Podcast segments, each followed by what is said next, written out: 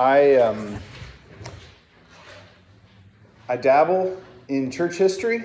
It's interesting to me. I always make jokes that if I if I went to seminary and I got a master's of divinity degree, I would want it to be in church history because that I wouldn't be able to get that from reading the Bible. you have to read other books to get, learn church history. So we're going to do a little bit of church history for communion today. So church history begins with the church, Acts 2, and Pentecost, and the Holy Spirit comes, and they spread out to all the nations.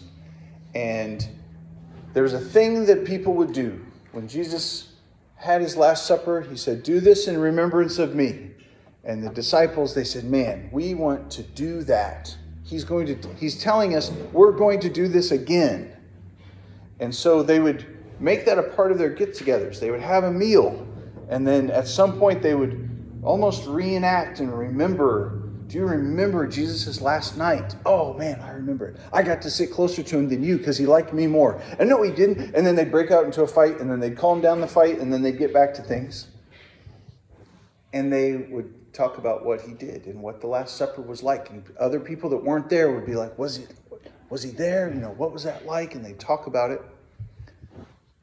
But then at some point, that got more and more codified into we're only going to let certain people touch the bread because it turns into the body of Christ. We're only going to let some people touch the wine.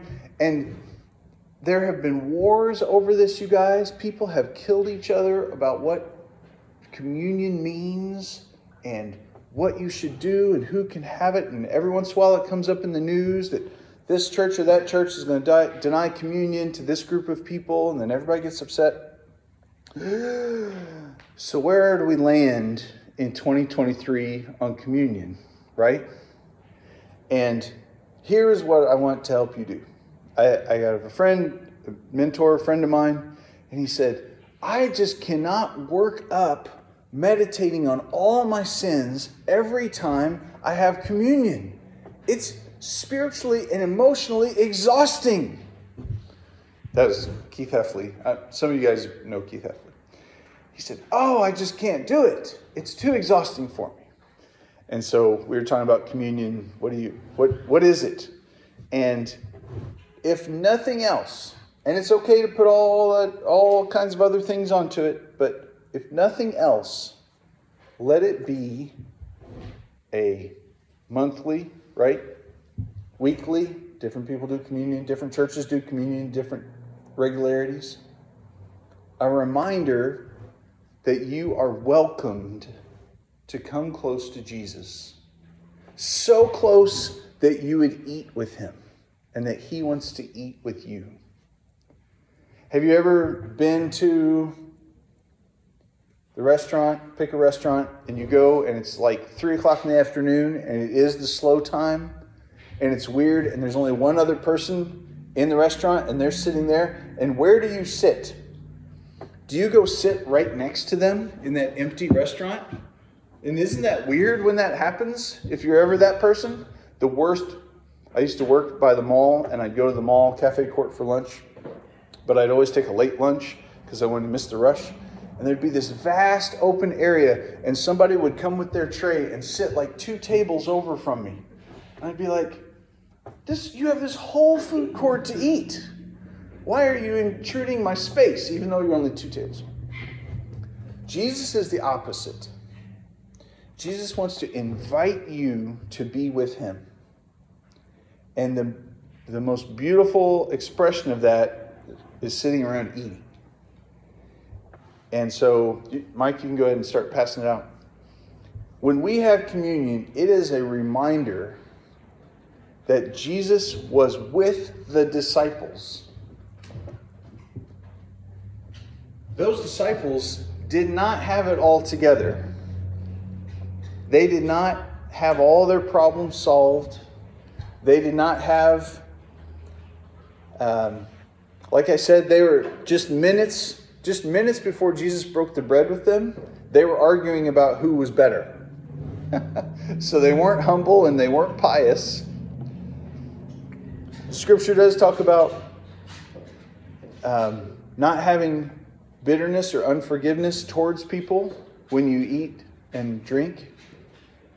So we do examine ourselves and review ourselves, but in the midst of all the people and all the wars fought over communion, uh, I just thought it'd be good to just reduce it and reflect on it of what, what it really is. And it really is a picture of Jesus welcoming us and wanting to be with us. So peel off that clear part first.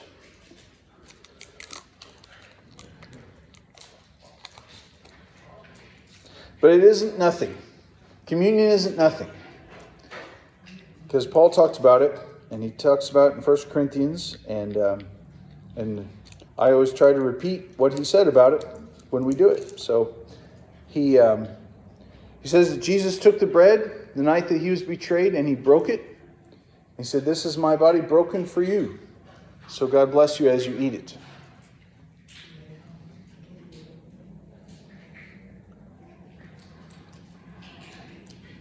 Then they had their meal. At the end of the meal, there was a cup to be had. It would have been their fourth cup of wine that night. And Jesus said, This is the blood of my covenant. So God bless you as you drink it.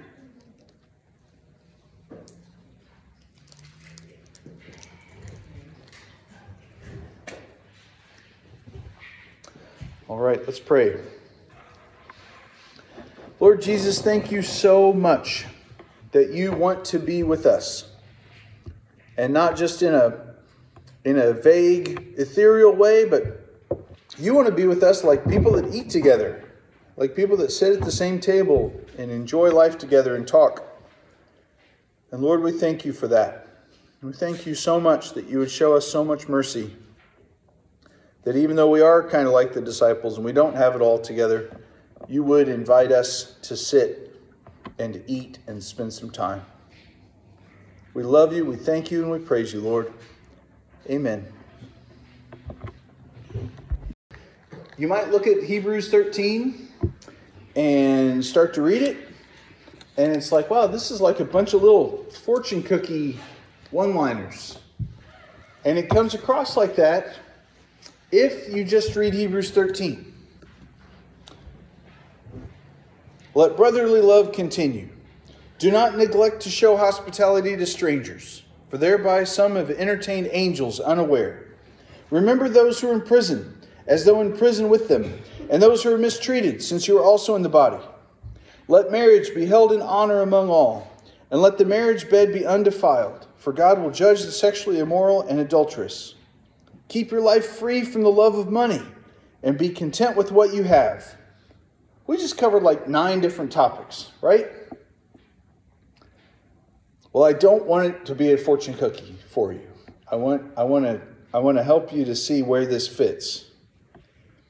If you flip back just to the end of chapter 12, remember that he talks about um, how the law was established by Moses and how scary that was and what a big deal that was, but how now Jesus has come and put a law into our hearts. And so, this law that's in our hearts that will not be shaken and will endure forever, then he says, this is in 1226. Nope. Yeah, 1226. At that time, his voice shook the earth. Mount Sinai giving the law.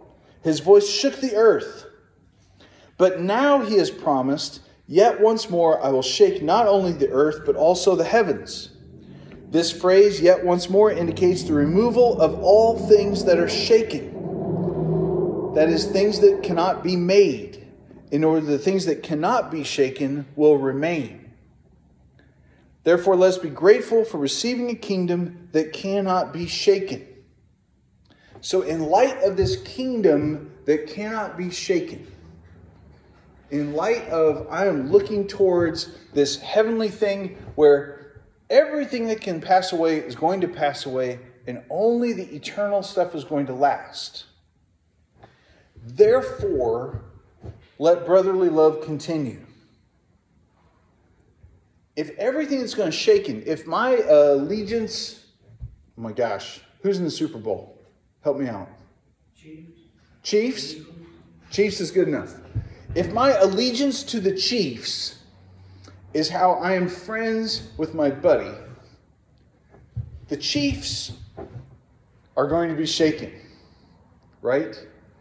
Those guys might not be. Those guys might be eternal. No slam on them. But the fact that they are this football team X is going to be taken away. And so let brotherly love continue. Let the allegiances that you have in Christ continue because all the other reasons why people get together and people become friends are going to pass away. Do not neglect to show hospitality to strangers, for thereby some have entertained angels. Since we're seeking an unshakable kingdom, when I meet a stranger, I want to care for them and I want to show hospitality to them. Because you know what? They might be my next door neighbor in heaven for eternity. I mean, I say that jokingly. I don't know that it's necessarily laid out like that. But there are people that we might get annoyed at, and we might not like their character traits, and we might not like the things that they, they might eat too much garlic, they might smell like horses. I'm picking silly things. They might be jerks, right?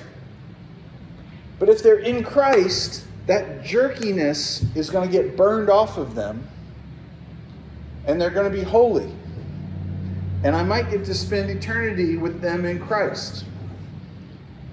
So maybe I need to show some hospitality now. Maybe it would benefit me right now to look to that heavenly kingdom and show some hospitality to strangers. The other thing here that some have entertained angels unawares could be a reference back to Abram when the, the three visitors came and Abram got down on his knees and welcomed them and made all kinds of food for them and all that business. They were welcomed, and he didn't even know that they were angels, maybe even Christ himself. Versus when those two of those three went on to Sodom and the city of Sodom did not welcome those guys, and it was terrible. Show hospitality because we're looking to this unshakable kingdom. Remember those who are in prison as though you're in prison with them, and those who are mistreated, since you also are in the body. Same thing. I mean, how many people go to prison and get religion in prison, get saved, and come to Jesus, and they've got a life a life sentence. They're stuck there for the rest of their life. They'll probably die in a, in a prison hospital of old age. But they're going to enter that unshakable kingdom. And so, why not now, while they're in prison, we reach out to them and talk to them and, and fellowship with them and encourage them and pray for them? So, all of this is in the context of not laws, because we just spent 12 chapters saying the law of Moses is done. We are done with the law of Moses. We do not have to regard the law of Moses. We don't have to be afraid of the law of Moses. We don't have to observe the law of Moses. So these aren't laws. These are, okay, in view of this unshakable kingdom, quit living for yourself. Quit living in fear. Let marriage be held in honor among all. There's a, a, whole movement of people that think that you're more holy if you deny getting married, or you're more, more holy if you take this vow of, of chastity, whatever. And right here, the Bible says to honor marriage. Let the marriage be undefiled for God will judge the sexually immoral and adulterous. We don't need any details on that. It's just like when the rescue mission, I used to say, repent, and I don't have to tell you what to repent from. You might, just the thought of, I want to draw near to God, I want to be holy, I want, I want the marriage bed pure. Here's how I do that. I want to honor marriage. Honor marriage. Keep your life free from the love of money and be content with what you have. If I'm living for an unshakable kingdom, I'm looking towards this kingdom that's going to last forever, and everything that's shaken is going to be taken away. I'm not going to be scrounging and gathering up and greedy and hoarding money, right? Now, what's awesome is does this mean I'm going to be super pious and deliberately be poor and show off how awesome my torn up shirt and my torn up pants are because I'm so poor? No, because isn't that the love of not having money? right? Get it out of here. Seek after Jesus, seek after that unshakable kingdom. And this statement at the end of this covers all of these things. So it's not just about money, but he says, Be content with what you have, for he has said, I will never leave you or forsake you. If the Lord is never going to leave me or forsake me, then can't I show brotherly love? Can't I show hospitality to strangers? I don't want to show hospitality to the stranger because what if, what, you know what? God's never going to leave me. It reflects back on that whole thing. So we can confidently say, The Lord is my helper. I will not fear. What can man do to me? What can anybody do to me if the Lord, just like we said during communion, if the Lord wants to sit and eat with me? Even sitting in a prison, it would be very uncomfortable and it would be awful and it would be sad, but I can be with the Lord. The Lord is my helper. I will not fear. Then there is a little bit of a new section. Remember your leaders, those who spoke to you the word of God. Consider the outcome of their way of life and imitate their faith. Remember all the people that brought you this message. So these are Jewish background Christians. So it's all new. It's all new to them. And they're still trying to figure out how to be Christians in the Jewish world and in a Roman world all at the same time. And he's saying, just remember what you've been taught. Don't make up new stuff. Don't go crazy. Imitate them. Keep going. Jesus Christ is the same yesterday and today and forever. Do not be led away by diverse and strange teachings. For, for it's good for the heart to be strengthened by grace, not by foods which have not benefited those devoted to them. What? So he says, don't get straight pulled off by strange teachings. So you might immediately think of Gnosticism or uh, Nicolaitanism or all these strange teachings that happened around this time. No, he's talking about what to eat. because he's talking to the Jewish people who are still trying to figure out what to do with the law of Moses. And so they're getting told if you eat bacon, you can't be a Christian. If you eat ham, you can't be a Christian. You get in the end of Romans 14 and 15, if you eat food sacrificed to idols, you can't be a Christian. Well, all the food is sacrificed to idols. That's just how the meat market worked.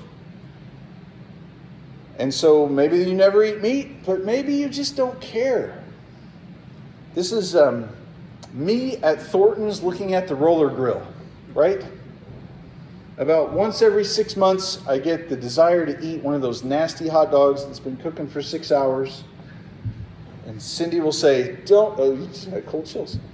Don't eat it. It's disgusting. It's gas station food. And then I quote this I am strengthened by grace, not what I eat. No, I don't. I am not that mean. Don't get caught up in the food laws, teen. Don't worry about it. But then he gets a little aggressive. We have an altar from which those who serve the tent have no right to eat. This whole time he has been saying, Jesus is better than Moses. Jesus is better than law. Jesus has outdone the law. Let's seek after Jesus with all of our hearts.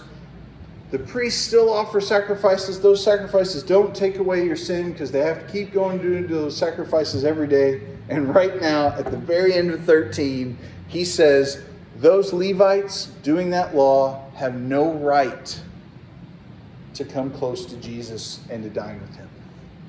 Whoa. Why? Because they're believing that their sacrifices are taking away sin, which they aren't. The bodies of those animals whose blood is brought into the holy places by the high priest as a sacrifice for sin are burned outside the camp. So Jesus also suffered outside the gate in order to sanctify the people through his own blood. Remember when Moses had the tabernacle and the people would be in the camp and they would offer sacrifices in the tabernacle. But then, if you did something to be unclean, if you touched something, if something you had skin disease or something happened with your body, then you had to go outside the camp. And outside the camp, they didn't have divisions by tribe, it was just everybody. And outside the camp, they had a tent called the Tent of Meeting where anybody could go and meet God face to face whenever they wanted. There was no altar, there was no place for sacrifice. God was just there, and you would just go meet him. Isn't that wild? Isn't this totally looking forward to Jesus?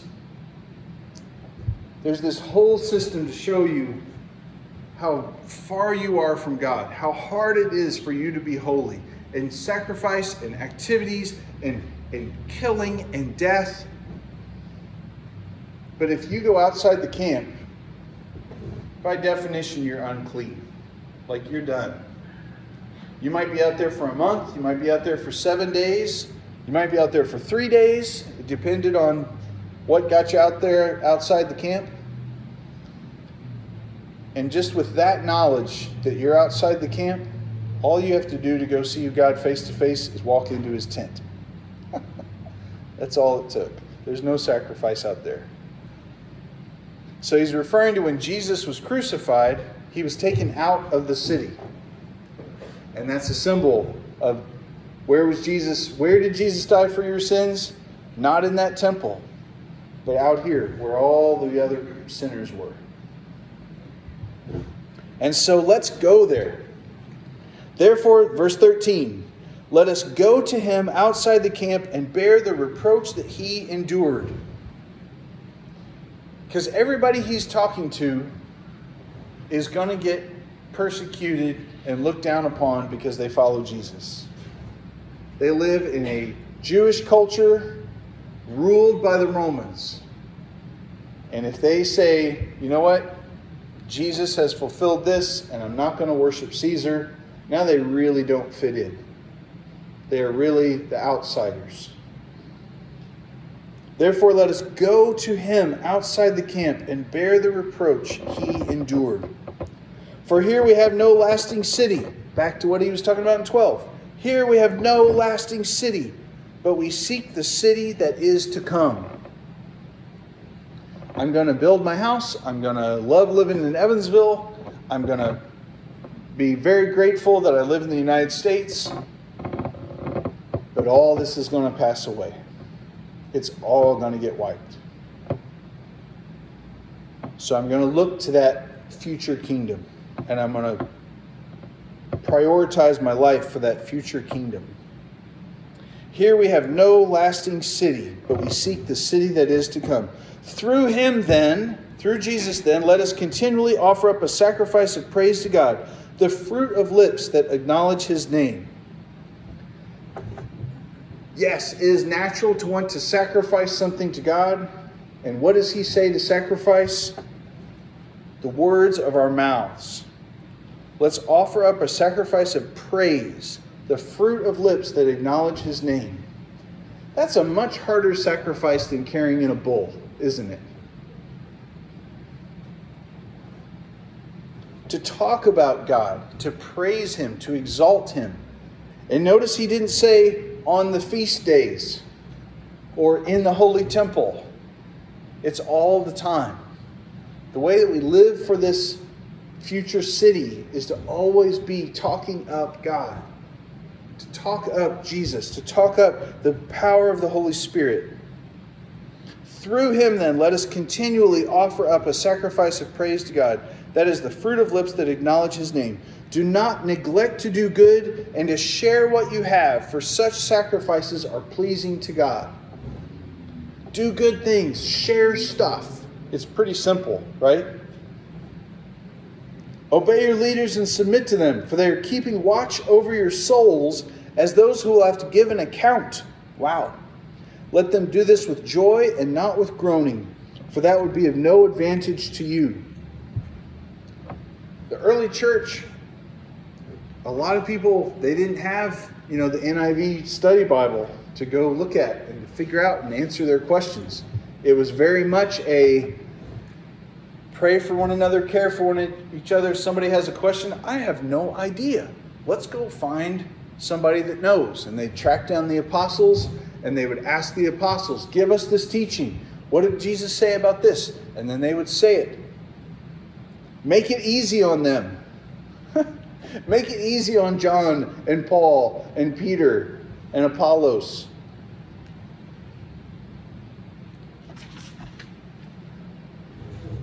Gets to the very end here. Pray for us. We are sure we have a clear conscience, desiring to act honorably in all things. I urge you the more earnestly to do this in order that I may be restored to you the sooner. Whoever wrote this is genuinely asking for prayer which is pretty awesome because we just heard obey your leaders. You know, make their leadership easy by doing this stuff. Don't make it a burden.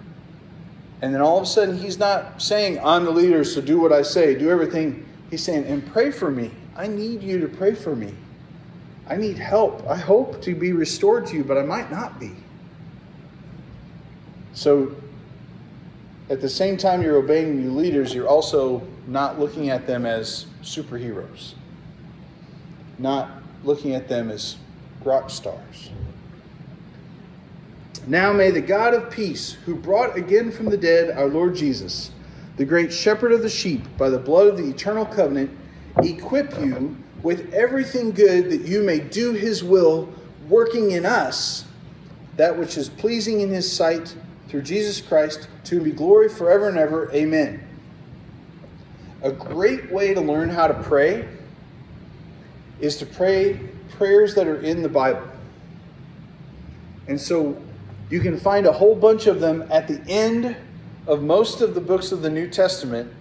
At the end of the New Testament books, there's a lot of time there's a, a little prayer.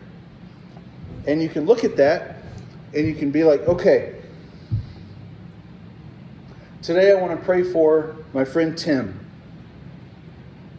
May the God of peace, who brought again from the dead our Lord Jesus, the great shepherd of the sheep, by the blood of the eternal covenant, equip Tim with everything good, so that Tim may do God's will, working in all of us and working in Tim.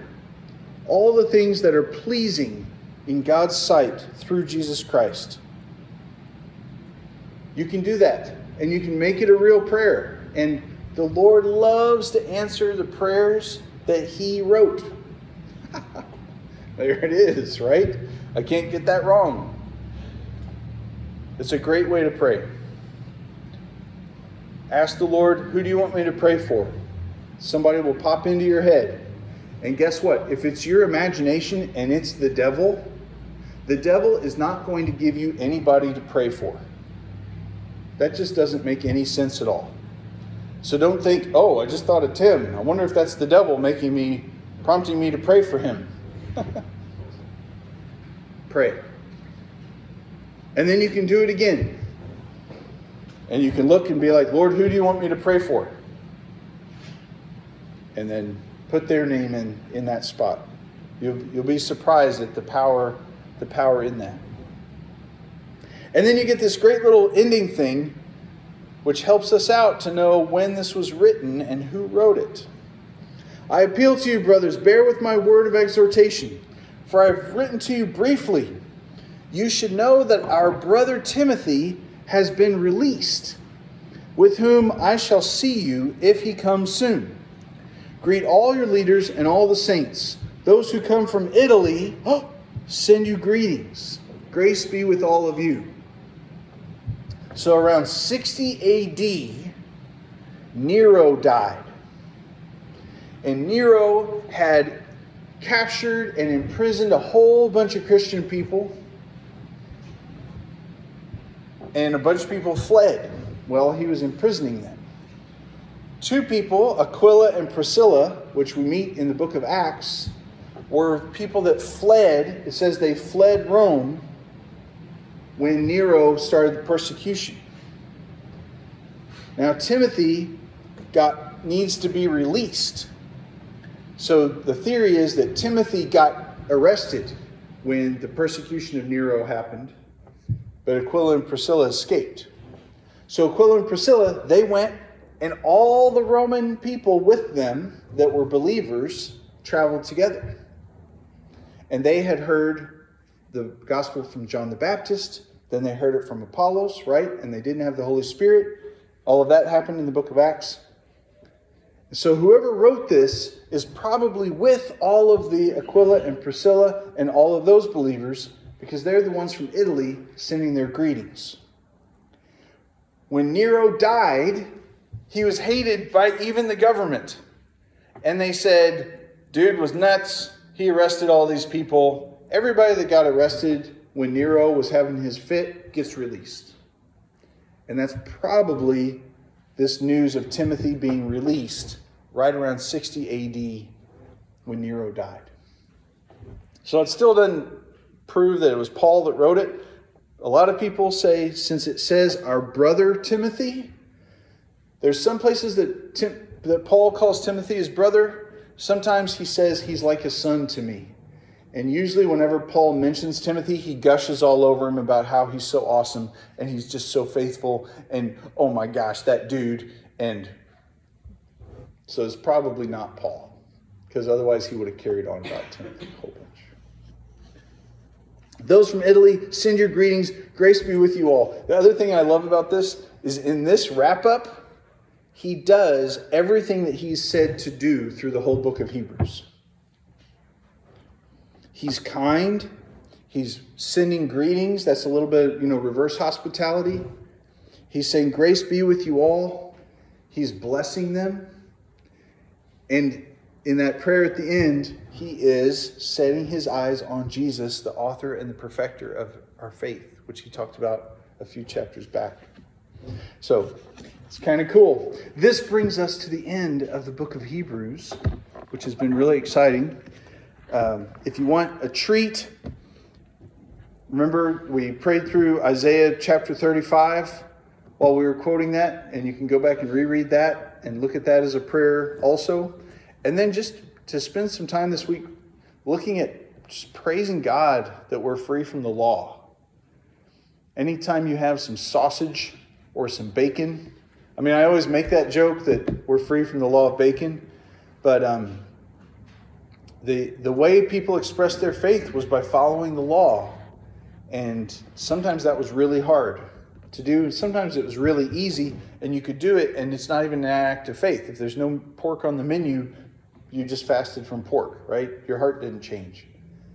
But Christ has come and changed our hearts so that from the inside, the Holy Spirit can work that we would follow Jesus fully. All right, let's pray. Lord, thank you so much for being our high priest, for interceding for us all the time, and giving us just direct and instant access to the, the Lord of Lords and the King of Kings and the God of all creation. I pray that you would bless us as we go today, Lord, that you would drive these things home to us, that we would seek after you from the deepest reaches of our hearts, and that we would live for you in every way. Thank you, Lord. We love you. Amen. All right.